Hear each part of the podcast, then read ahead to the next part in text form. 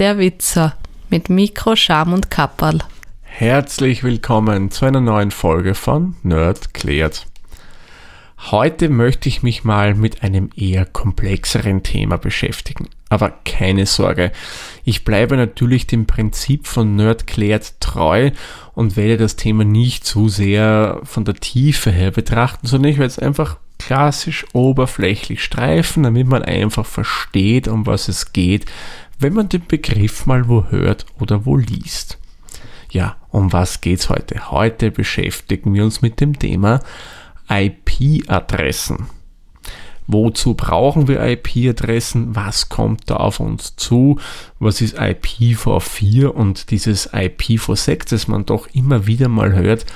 Genau diese Fragen wollen wir uns heute mal genauer anschauen. IP-Adressen. Kurz habe ich das Thema ja schon einmal angeschnitten. Erinnert euch vielleicht zurück an die Folge zum Thema DNS. Da habe ich mal erklärt, wozu man die überhaupt braucht.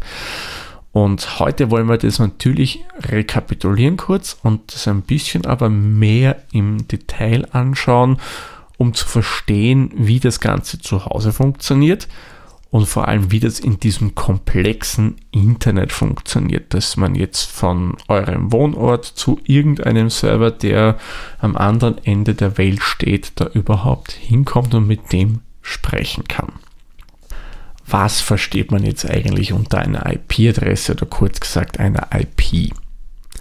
Das ist im Endeffekt nichts anderes als eine eindeutige Anschrift eines Geräts. Das kann jetzt euer Smartphone sein, das kann ein Notebook sein, das kann irgendein Gerät sein, das im Netzwerk hängt. Also da haben wir mittlerweile gigantisch viele Geräte, die in irgendwelchen Netzwerken drinnen sind. Anders gesagt, eine IP ist im Endeffekt nichts anderes oder vergleichbar mit eurer Postanschrift. Sprich, jedes Gerät, das in irgendeiner Art und Weise innerhalb eines Netzwerks kommunizieren möchte, braucht eine eindeutige IP-Adresse. Bei diesen IP-Adressen kennen wir aktuell zwei Standards. Der, der nach wie vor verwendet wird, ist der sogenannte IPv4-Standard. Unter dem Standard versteht man bei einer IP-Adresse vier Zahlen in einem Wert von 0 bis 255, die getrennt werden durch Punkte.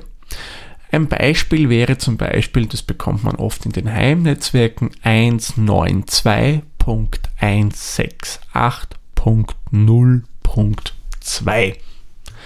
Das wäre eine ganz, ganz klassische IPv4-Adresse. Würde sich übrigens noch ein Gerät in eurem Netzwerk einbuchen, dann würde es zum Beispiel zum Ende nicht Punkt 2 haben, sondern Punkt 3. Das wird dann immer um 1 erhöht. IPv4 erlaubt übrigens 2 hoch 32 verschiedene IP-Adressen. Oder anders gesagt, es sind circa so 4,2 Milliarden verschiedene Adressen. Zu der Zeit, wie man dieses System erfunden hat oder eingeführt hat, war das mehr als ausreichend, aber mittlerweile wird das Ganze schon sehr, sehr eng und reicht vermutlich bald nicht mehr aus. Und deswegen wurde dann in den 90er Jahren des letzten Jahrtausends, also 1990, also genauer gesagt was 1995, ein neuer Standard verabschiedet. Das wäre dann IPv6. Dieser Standard, der erlaubt uns wesentlich mehr Adressen, und zwar 2 hoch 128. Anders gesagt wären das dann sage und schreibe 340 Sextillionen verschiedene Adressen. Ich nehme an, die Zahl würde ich jetzt vielleicht nicht so viel sagen. Sextillion, mir hat es zumindest nichts gesagt. Unter einer Sextillion versteht man eine Zahl mit 36 Null hinten dran, also eine 1 mit 36 Null hinten dran. Das ist durchaus schon ganz schön viel, muss man sagen. Also da glaube ich, sollten wir dann genügend Adressen haben, dass wir hier wirklich jedes Gerät auf diesem Planeten ins Internet hängen können. Momentan hapert es leider noch immer ein bisschen bei der Umsetzung, dass man auf IPv6 umstellt. Man klar, da ist ein ziemlicher technischer Aufwand dahinter, aber in naher Zukunft werden wir es benötigen, weil sonst gehen uns wirklich die eindeutigen Adressen aus und dann haben wir natürlich im Internet ein ziemlich großes Problem. Diese Adressen sehen natürlich auch ganz, ganz anders aus als die, wie wir es von der Version 4 her kennen. Bei 4 habe ich euch ja vorher erklärt, haben wir vier sogenannte Oktette mit Dezimalzahlen von 0 bis 255 pro Oktett. Bei Version V6 haben wir 8 Blöcke.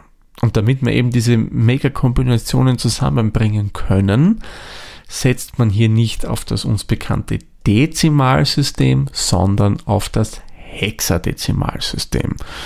Und dadurch ergeben sich dann komplett andere Möglichkeiten. Getrennt wird ja auch nicht nur mit einem einfachen Punkt, der Trenner hier ist ein Doppelpunkt. Ich lese euch mal kurz so eine Beispieladresse vor. Das wäre die 2001 Doppelpunkt 0DB8 Doppelpunkt 85A3 Doppelpunkt 08D3 Doppelpunkt 1319 Doppelpunkt 8A2E Doppelpunkt 0370 Doppelpunkt 7344. Also ihr seht, die sind noch schwerer zu merken als die von IPv4 und da sind wir dann wirklich froh, dass es sowas wie DNS-Server gibt, weil das kann sich kein Mensch mehr auf dieser Welt merken. Es wird ein gewaltiger Umstieg werden, wenn wir auf diese moderne Version gehen, aber es wird sich auf alle Fälle auszahlen. So, wie kommt man jetzt überhaupt zu so einer IP-Adresse? Die kann man auf der einen Seite jedem Gerät manuell vergeben. Das funktioniert vielleicht in einem kleinen privaten Netzwerk, weil es darf also eine IP innerhalb eines Netzwerks nicht mehrfach geben. In einem größeren Firmennetzwerk, aber auch im Internet vor allem, da würde das Ganze so nicht mehr funktionieren. Aber Hand aufs Herz, auch im privaten Netzwerk würde ich persönlich das nie manuell vergeben, weil man tut sich halt schon leichter, wenn man es anders macht. Und zwar hilft einem da der sogenannte DHCP-Server. Und der DHCP, der macht nichts anderes, als dass er Adressen vergibt. Das funktioniert wie folgt. Ich schalte zum Beispiel zu Hause mein Notebook ein. Das startet schön brav ins Betriebssystem und irgendwann schreit dann die Netzwerkkarte, die sich schon mit eurem WLAN verbunden hat, raus. Hallo, ich bin hier. Äh, ich würde hier gern kommunizieren können auf dieses Hallo reagiert dann unser DHCP-Server, der sagt, ah, jemand neuer, Moment, ich schaue mal kurz in der Liste nach. Der hat dann so eine kleine Liste, da führt er mehr oder weniger Buch drüber, wer denn alles so in seinem Netzwerk drinnen ist. Und sieht, okay, ja, da hätten wir was Freies und schickt eben dem kleinen Schreihals der Netzwerkkarte diese Adresse zu. Die sagt dann schön brav Danke dafür, nimmt die und das Betriebssystem kommuniziert mit seiner Netzwerkkarte eben mit der Adresse, die der sogenannte DHCP-Server zur Verfügung gestellt hat. Dieses DHCP steht übrigens für Dynamic Host Configuration Protocol. Und das funktioniert wirklich überall gleich. Egal, ob man sich ins Internet einbucht, in ein größeres Firmennetzwerk, da gibt es immer diese DHCP-Server und die weisen einem dann die IP-Adressen zu. Und dadurch, dass die schön brav Listen führen und eben ein DHCP-Server für ein Netzwerk zuständig ist, weiß der, was er schon vergeben hat und somit kommt es hier nie zu einem Adressenkonflikt. Wenn euch mal interessiert, mit welcher IP denn ihr so im Internet unterwegs seid, das könnt ihr auch ganz, ganz einfach herausfinden. Und keine Sorge, diese Website spioniert euch in keinster Art und Weise aus. Alles, was dort angezeigt wird, sind standardisierte Informationen, die entweder von eurem Browser zurückgegeben werden, beziehungsweise die anhand der IP-Adresse ermittelt werden können. Also wie findet ihr es raus? Besucht einfach die Website showmyip.com.